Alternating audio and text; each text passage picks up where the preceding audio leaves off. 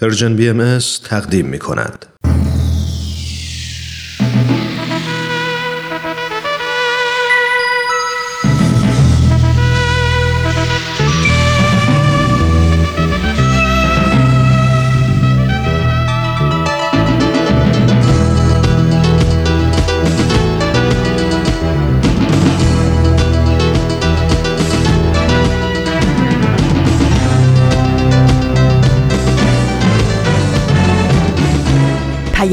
دوست. برنامه ای برای تفاهم و پیوند دلها.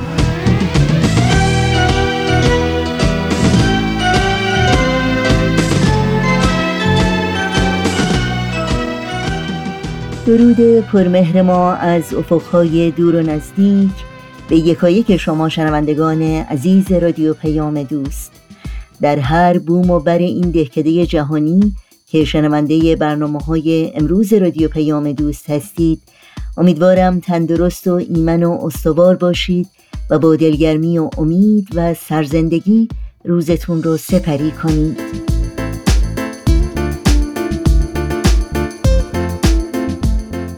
نوشین هستم و همراه با بهنام پریسا و دیگر همکارانم میزبان این پیام دوست.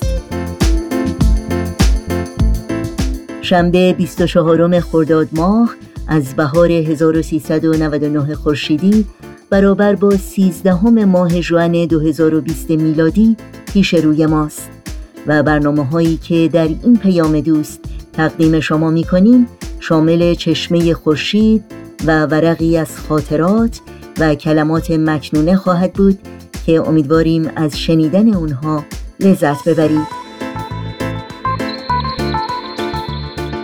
نظرها، پیشنهادها، پرسشها و انتقادهای خودتون رو هم حتما با ما در میون بگذارید و از این طریق در تهیه برنامه های مورد علاقتون با ما همکاری کنید. اطلاعات راه های تماس با ما و همینطور لینک برنامه های رادیو پیام دوست و پادکست برنامه ها در صفحه وبسایت سرویس رسانه فارسی باهایی www.persianbahaimedia.org در دسترس شماست.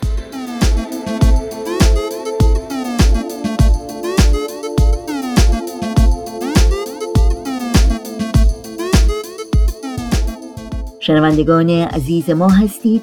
در طی ساعت پیش رو با برنامه های امروز رادیو پیام دوست همراه باشید.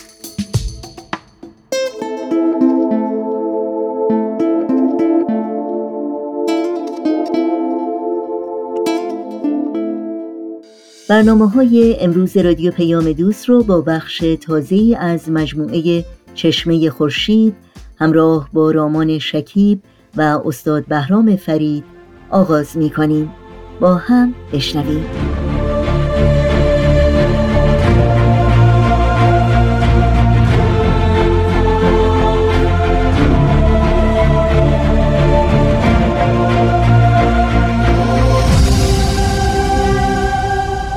چشمه خورشید. نگاهی به آثار حضرت باب.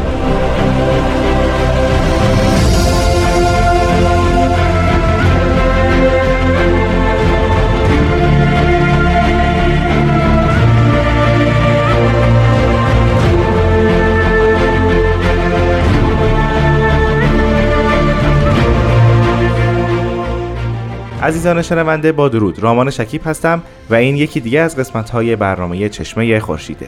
در برنامه چشمه خورشید به معرفی آثار حضرت باب مبشر به ظهور حضرت بهاءالله و شارع دیانت بابی می‌پردازیم. مهمان ما در این برنامه جناب استاد بهرام فرید هستند. با ما همراه باشید.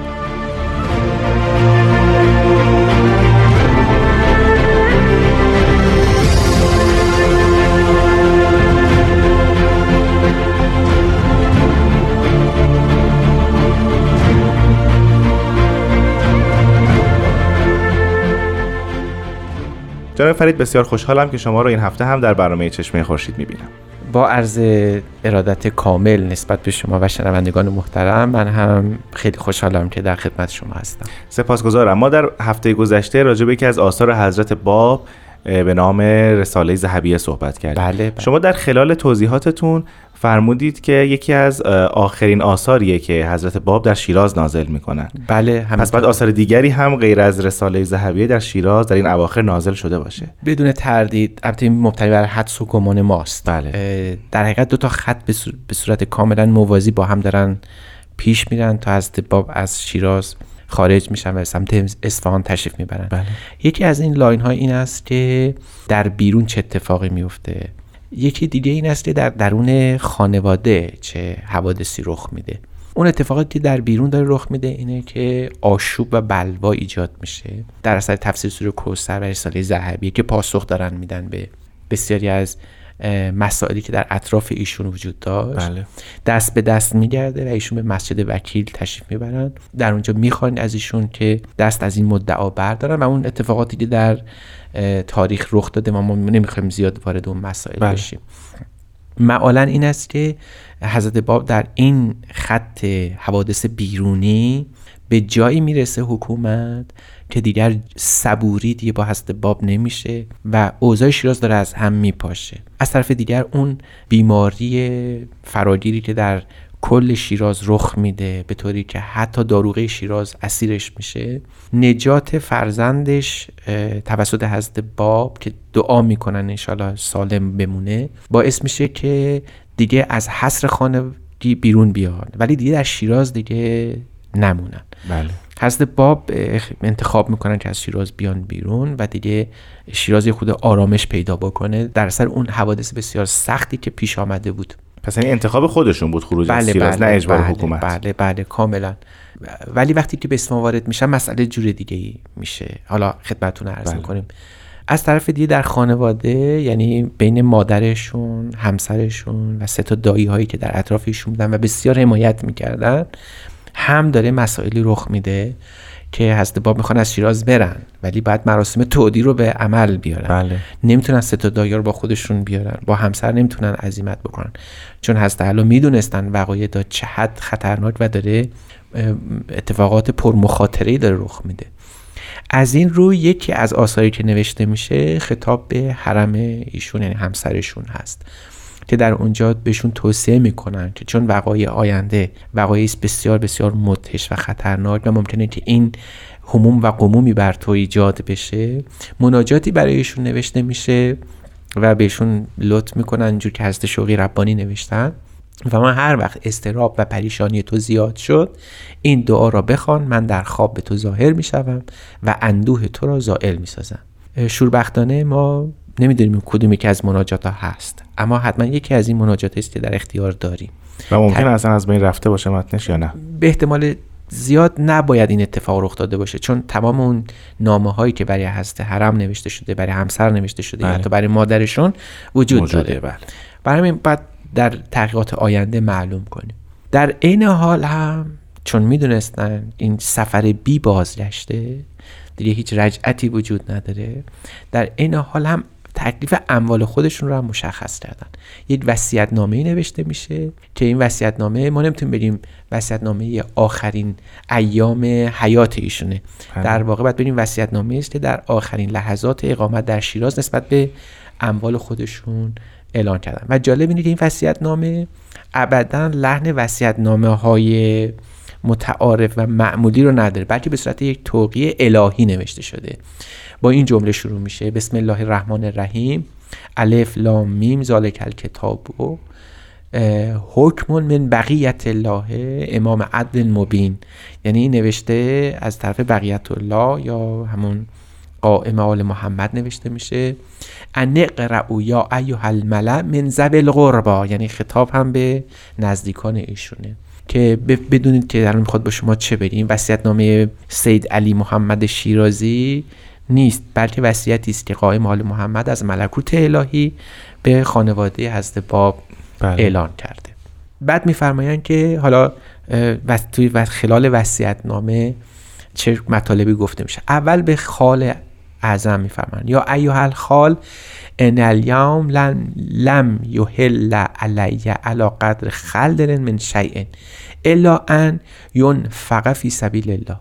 فرمان که مهمترین چیز در این اموال اینه که خطاب به خال گفته میشه. مهمترین مسئله این است که حلال نیست. حتی یک ذره از اموال من مگر اینکه به نیت انفاق در راه خدا داده بشه. بله.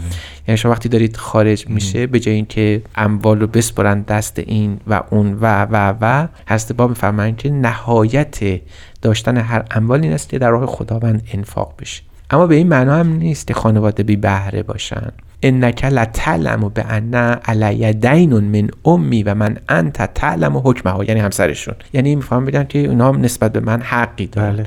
و بعد برای همین برخی از اموال خودشون رو مثلا بیت خودشون رو به مادر و حرمشون بخشیدن.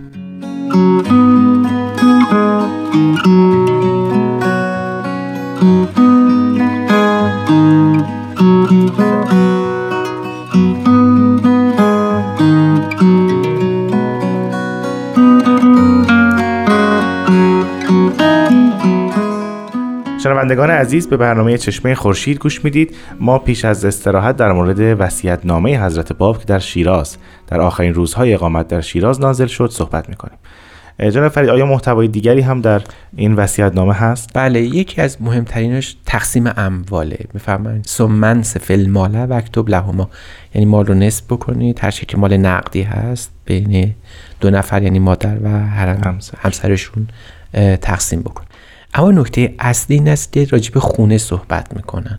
درسته که خونه به اسم مادر و همسر هست اما فرمان این بیت الهی است. یعنی این اندیشه که خونه فقط خونه است از ذهن اینها گرفته میشه. بلکه به عنوان بیت الله قلم داد میشه. میفرمایند که مثل البیت من کتب الله ذلک الحکم له. میفرمان این مثال این بیت مثال اون حکم خداوندی است که راجع به کعبه داده شده. بعد از همینجا جرقی حج گفت زده میشه. بله.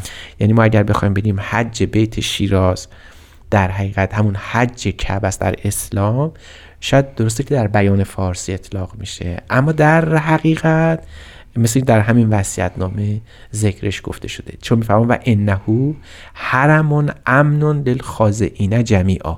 این مثل حرم امنی میمونه برای تمام مؤمنان. حتی شیراز رو یعنی سرزمین شیراز هم خود منطقه شیراز هم برای ایشون حکم اون حرم الهی هست چون که مثلا مکه برای مسلمانان. بله. اما در نهایت ببینید می‌خوان وصیت بنویسن. اموال تقسیم میشه. خونه بیت به اسم گفته میشه. حتی در مورد بیت که حج واقع قرار انجام بشه حتی می‌فهمن که این باید تعمیر هم بشه و به مادرشون میگن اگه خواست تعمیر بشه اجازه بده که این خونه از بین نره. بله. در واقع. یعنی نگهداریش هم در اینجا وصیت گفته میشه. همه اینها گفته میشه اما می‌فهمن که مهمترین چیزی که برای شما به ارمغان گذاشتم و اینجاست که باید بگیم خانواده باید ایمان آورده باشن نسبت به حضرت باب این جمله عجیبه. تکلیف اموال مشخص کردم. اما بدونید بهترین مالی که برای شما گذاشتم ان حرفا من آیاتنا اعز و اندنا من ملک الاخرت و دنیا. یعنی اون آیات مهمترینه. از حتی داشتن دنیا و آخرت برای شما مرغوب تر و عزیزتر و دلپذیرتره. این مال حقیقی هست اعلاست که باید اون رو حفظ و نگهداری بکنیم. یعنی وصیت‌نامه فقط تقسیم اموال نبوده بلکه اهمیت آثار و الواح حضرت باب بوده. چون ما از حضرت باب بعد از شهادت ایشون هیچ راهی به ایشون نداریم مگر از طریق همین آثار بله. آثار و الواح الهی. گویی مظاهر ظهور تحمل نداشتن توی عالم خاک بمونن و از اون فقط صحبت بکنن. ما همین قضیه رو توی کتاب اقدس هم مشاهده می‌کنیم. انگار احکام احکامی که مخصوص به این دنیا و حالا جسم انسانی هست رو میگن. بعد سریع انگار حضرت باب پرواز می‌کنن در کتاب اقدس به عوالم عرفانی. اینجا هم حضرت باب در مورد انبال دارن صحبت می‌کنن و ناگهان پرواز می‌کنن به سمت بیت الله و بیت بله. اصلی و حرم بله. الهی و آثار و الواحشون. همینطوره. دقیقا همینطوره. یعنی باید بگیم که مثل عقاب تیز پروازی است که در آن واحد که می‌تونه در بلنداهای آسمان پرواز بکنه یه دفعه قصد زمین هم می‌کنه بله. و نزولش پر شتاب خودش رو داره و برعکس این, این, این واقعا فراز و نشیب بودن در اینجا و جهان بعد یا ملک و آخرت واقعا وجود داره حتی در مورد آیات توی این وصیت‌نامه هست میفرمایید که اگه شما بخواید بدون آیات الهی چیز انه لانه ینزل من لدن امام مبین. این آیات به خاطر این که از جانب حق نازل شده اهمیت داره. و بلا فاصله باز می‌بینید در ما رو بردن در آسمان. یه دفعه ببینید جمله بعد باز ما یه دفعه به زمین نزول بله. پیدا می‌کنیم. فرمان که به همسر بگید که چون کنیزکی خواسته غلامی خواسته نرسل الیهن نه من تلک الجزیرته ما برای او هم این هر این خادم یا این کلفت رو براش خواهیم گرفت. یعنی می‌خوام بگم که از تعالی در آن واحد که نقش این جهانی خودشون رو دارن ایفا می‌کنن اما غافل از اون اه، مأموریت اصلی خودشون نیستن. این وصیت نامه خوشبختانه منتشر هم شده.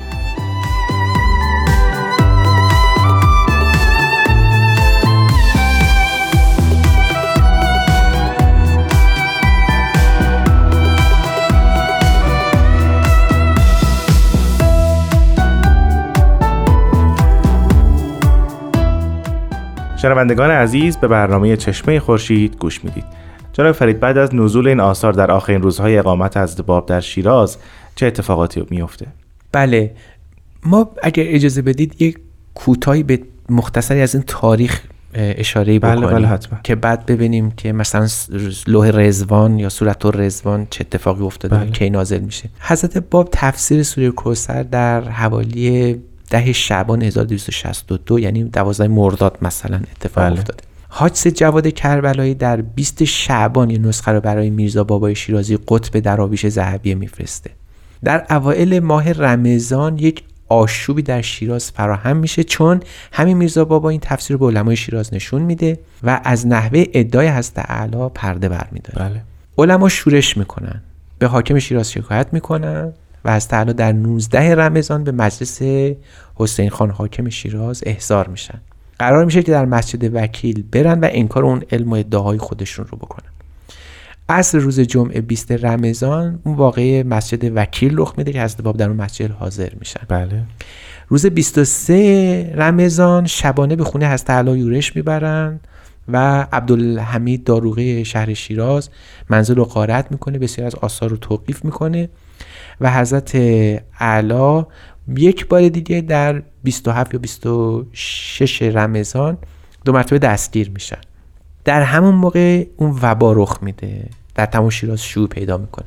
حضرت علا به دستور حکومت در اوائل شوال همون سال 1262 از شیراز خارج میشن و به قصد اصفهان حرکت می‌کنن. دو نفر همراه ایشون بودن که یکی از اونها سید کاظم زنجانی است که در هشتم یا نهم شوال فوت می‌کنه و حضرت اعلی در ده شوال به شوال 1262 بله. وارد اصفهان میشن این تاریخ رو عرض کردم که بله. بدونیم که فاصله زمانی چقدر تند و سریع داره اتفاقات رخ میده بله. حالا حضرت باب حضرت اعلا این حضرت نقطه اولا به القاب گوناگون بله، بله. اسم برده بشه در اینجا می‌بینیم که چند تا اثر هم ممکنه در این لابلا وجود داشته باشه. یعنی در شیراز؟ یعنی در فاصله بین شیراز تا رسیدن به در راه در, در راه اصفهان بله. همون موقع یک نامه به معتمد دوله نوشته میشه. مناشر خان معتمد دوله ها- والی حاکم اصفهان. بله بله. یعنی کسی که معتمدترین شخص بله. نسبت به خود محمد شاست در اونجا میفرمایند که به خاطر حوادثی در شیراز اتفاق افتاده عزم اصفهان دارم و می‌خوام وارد بعد وارد اصفهان بشم. شما از همین الان در جریان ورود من باشید و منزلی برای اقامت من تهیه چرا اصفهان رو انتخاب می‌کنن؟ خب مسلما اینکه وقایعی که در شیراز اتفاق افتاده بود و سید یحیی که آمده بود که جریان حقانیت هست باب رو تشخیص بده مؤمن شده و قرار است که بره به محمد شاه ارسال کنه. بله. و اتفاقا تو این چند ماه محمد شاه فهمیده حضرت باب یک شخص شخصی مثل سید یحیی رو به خودشون جذب کردن. می‌خواد ببینه حقیقت امر حضرت باب چیست و او رو دعوت به تهران می‌کنن. این دعوت چه زمانی رخ میده؟ احتمالا باید بریم قبل از واقعی مسجد وکیل رخ میده. یعنی موقعی که خود حضرت باب در شیراز اقامت داشته. مثلا حضرت باب از با آگاهی از این دعوت به سمت تهران در اصل در واقع می‌کنن. میرن. و مسیر از کجا رد میشه؟ از خود اصفهان. اصفهان, پس باید حتما وارد اصفهان بشن. اما تا اینجا جبری در کار نیست. بله. دعوته. حالا که جبر میشه موقعی که حضرت باب در اصفهان عظیمت موقعی که در اصفهان اقامت دارن و اونجا هم باز همون وقایی که در شیراز رخ میده حادث میشه. بله. یعنی مقاومت علما که بعدا بهش خواهیم پرداخت.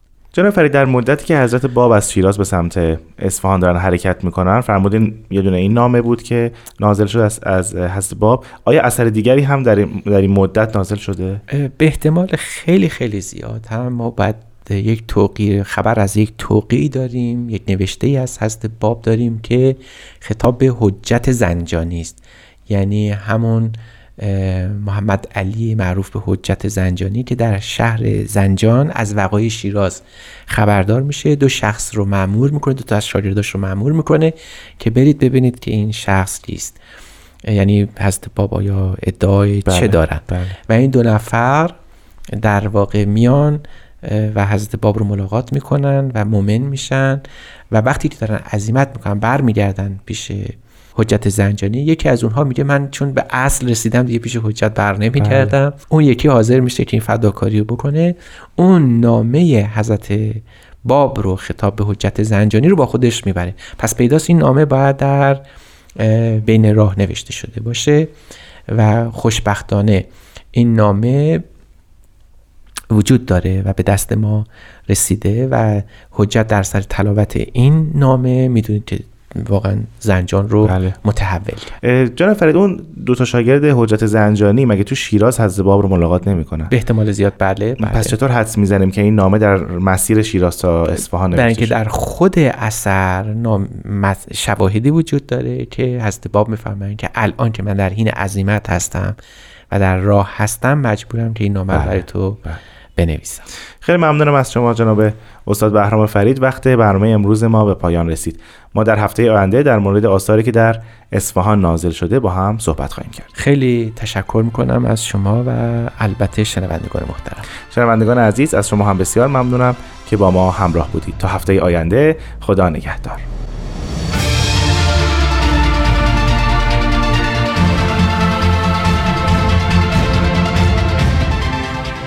برنامه دیگری بود از مجموعه چشمه خورشید که از رادیو پیام دوست شنیدید. امیدوارم لذت بردید. همونطور که می‌دونید این مجموعه به مناسبت دویستمین سال روز تولد حضرت باب بنیانگذار آین بابی و مبشر آین باهایی تهیه شده. با این برنامه و البته تمامی برنامه های رادیو پیام دوست می‌تونید در شبکه های اجتماعی فیسبوک، یوتیوب، اینستاگرام، SoundCloud و تلگرام زیر اسم Persian BMS همراه باشید. یادآوری کنم که آدرس تماس با ما در کانال تلگرام هست at Persian BMS contact با قطعه موسیقی برنامه های امروز رادیو پیام دوست رو ادامه میدیم.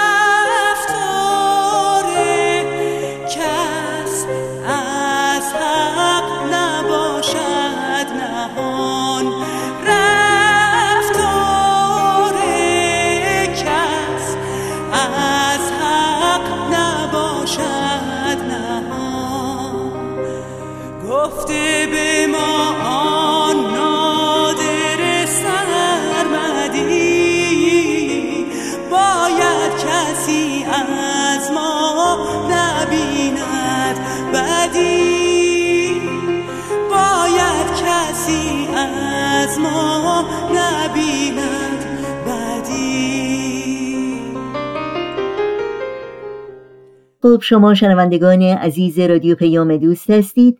این هم همکار خوب ما سهیل کمالی و حکایت شنیدنی دیگری از مجموعه ورقی از خاطرات. ورقی از خاطرات.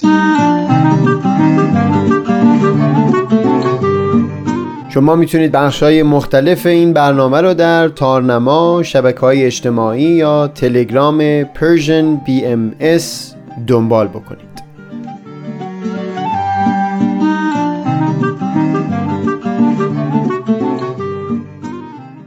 این ورق خندیدن جرم نیست.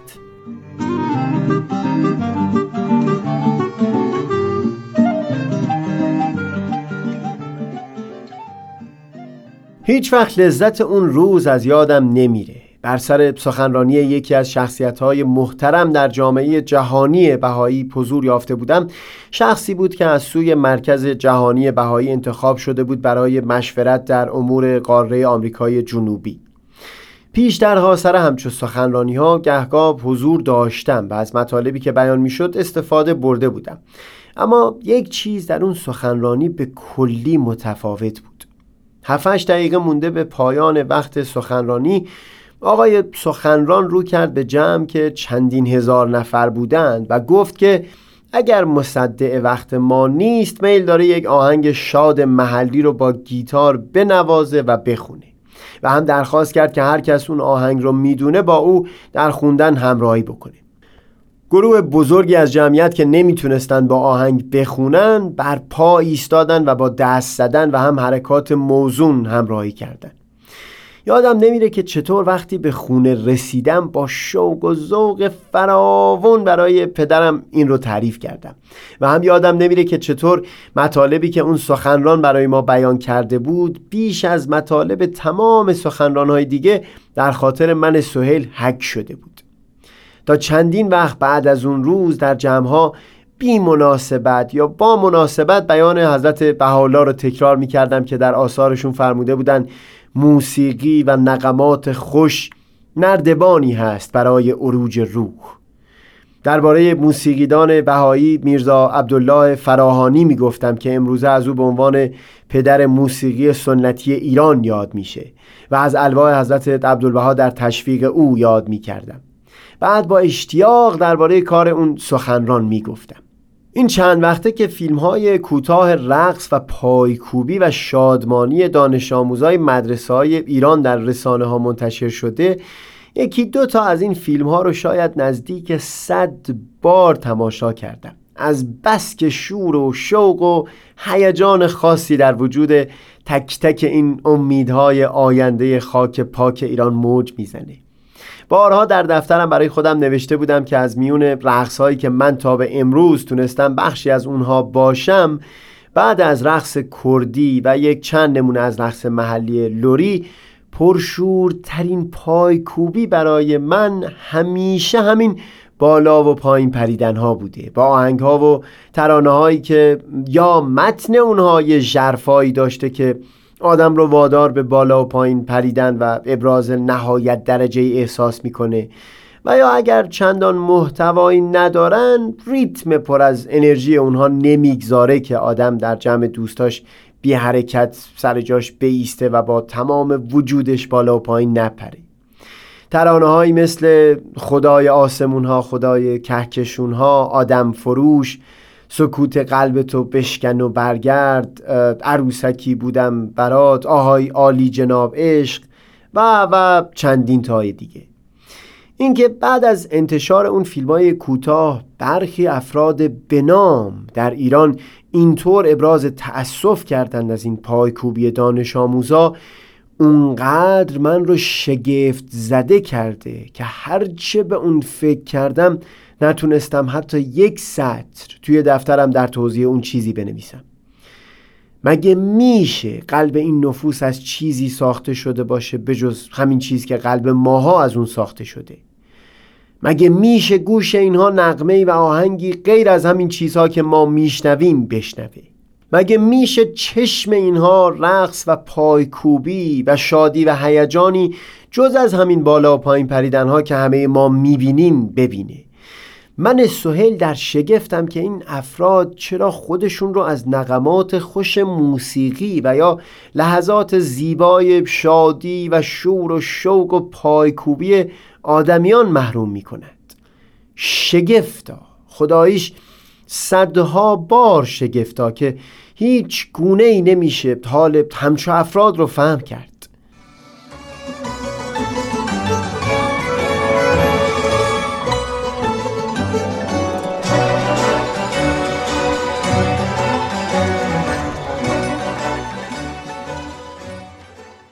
در اون بیان که حضرت بحالا فرمودند موسیقی و نغمات خوش نردبانی هست برای عروج روح در جای دیگری از همون سخن به این مضمون فرمودند که مبادا شنیدن موسیقی شما را از شعن ادب و وقار خارج کند و مبادا آن چیز که نردبان عروج است تبدیل شود به پر و بالی برای نزول و سقوط. نوجوان که بودم بارها شد از چند نفر از بزرگترها اون جمله رو شنیدم. از تو بعید است. یک بار وقتی بود که داشتم آب بازی می کردم یعنی با بقیه نوجوان ها و بچه ها با کاسه به همدیگه آب می ریختیم در کوهستان های نورآباد فارس. یک بار هم یادم هست زمانی بود که مشغول پایکوبی بودم. اون وقتها رقص کردی بلد نبودم. همین بالا و پایین پریدن ها با آهنگ بود. باز یکی از بزرگترها گفت از تو بعید است. اون سخنرانی که اول این خاطره ازش حرف زدم. شاید یکی از مهمترین دلیل هایی که اونقدر بر من تأثیر گذاشت همین بود که بعد از اون همه سال سبب شد تا اثر تلخ اون جمله از مغز من و از وجود من به کلی بیرون بره. برای صدها نفر دیگه همون بالا و پایین پریدن ها خلاف شعن ادب و وقار نبود. با چشم سر دیدم که نبود. اصرار بر تغییر روش و منش دیگری ندارم اما حس من سوهلم اون بود که هیچ برای من هم از ادب و وقار به دور نبود اون بالا و پایین پریدن ها در کنفرانس شیکاگو دو سه ساعتی بعد از اون که سخنرانی داشتم وقتی حلقه 25 بند اجرا داشتن هم من و هم دیویست نفر دیگه از جوون و میون سال و بزرگترها به پایکوبی مشغول شدیم. در نظر ما اونها که نشسته بودن و فقط دست می‌زدن خشک و بیروح نبودن. و هم از حالات اونها من اینطور نخوندم که کسی در دل به من بگه جناب سخنران از تو بعید است. از همه این حرفا گذشته من هنوز در شگفتم از حال اون افراد صاحب نام که از فیلم های شادی و شور دانش آموزان کشورمون اونطور حراسناک شدن. شاید بدیهی ترین اصل در زندگی این باشه که خندیدن جرم نیست.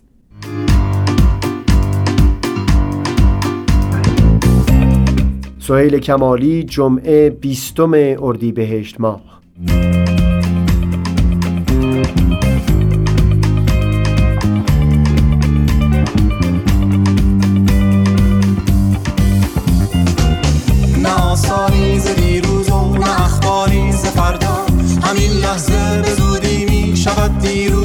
صد سال هم باشی همین روز و شب است و حسرت دیروز و شادی های ناکرده.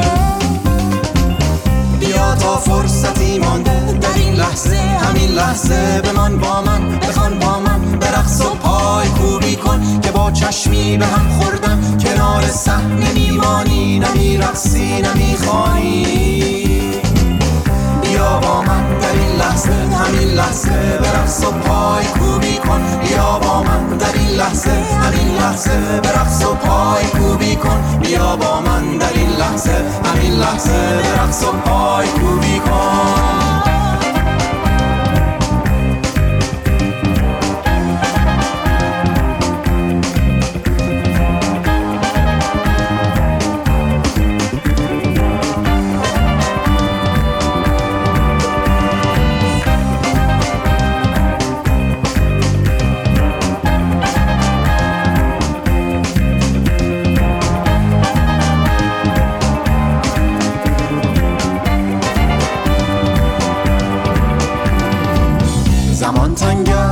فرصت را غنیمت دان که تا امروز امروز است. بده دستی به دست دوست و دست دیگرت دشمن که با چرخ فلک با هم به چرخیم و رهاشیم از غم و کینه.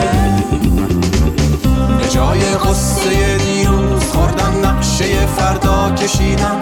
بمان با من در این لحظه غم دیروز و فردا را به دست باد بسپارم. بمان با من در این لحظه همین لحظه.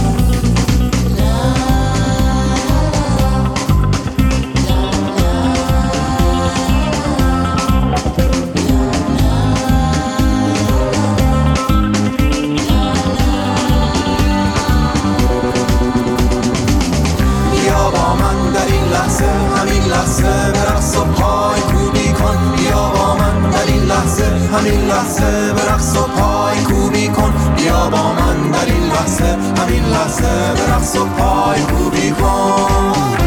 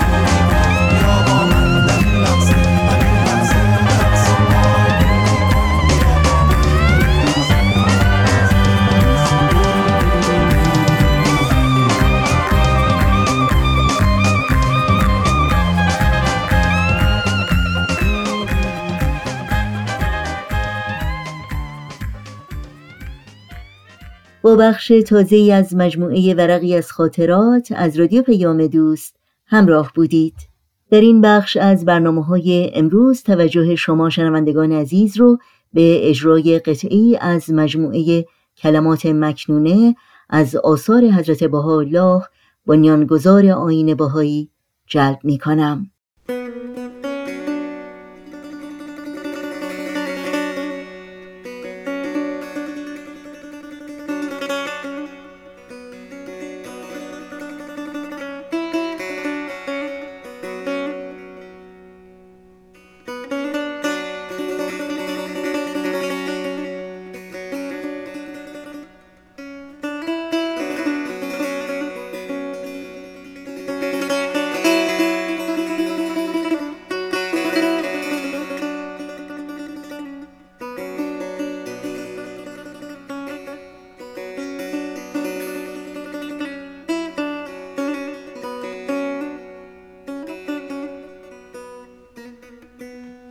صاحبان هوش و گوش. اول سروش دوست این است. ای بلبل معنوی.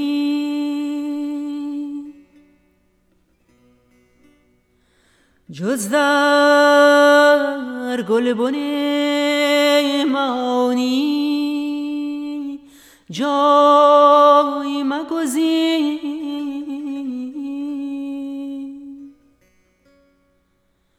و ای هدهد سلیمان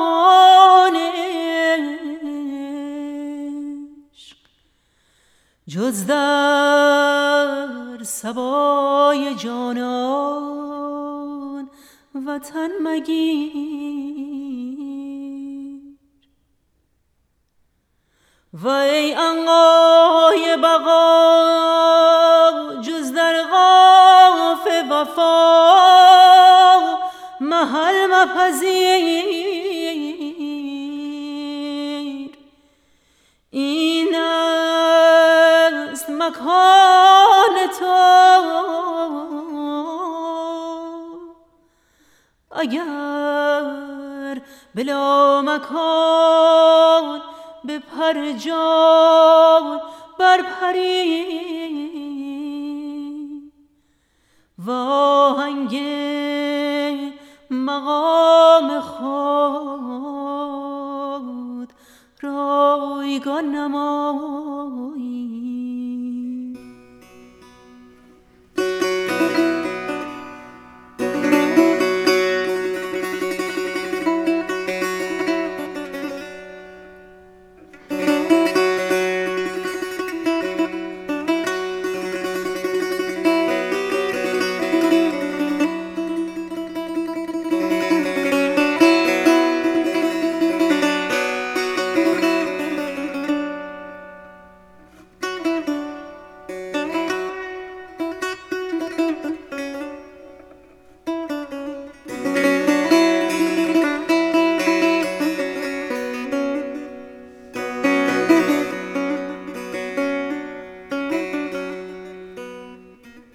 در این دقایق پایانی برنامه های امروز رادیو پیام دوست.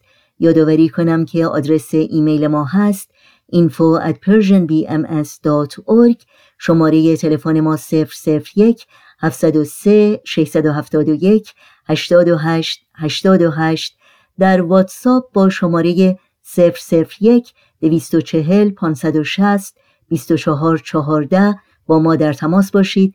و در شبکه های اجتماعی ما رو زیر اسم Persian BMS پیدا کنید. شنوندگان عزیز در اینجا به پایان برنامه های این شنبه رادیو پیام دوست می‌رسیم. همراه با بهنام مسئول فنی پریسا ویراستار و تنظیم کننده پیام دوست امروز و البته تمامی همکارانم در بخش تولید رادیو پیام دوست با همگی شما خداحافظی می‌کنیم. تا روزی دیگر و برنامه دیگر شاد و پاینده و پیروز باشید.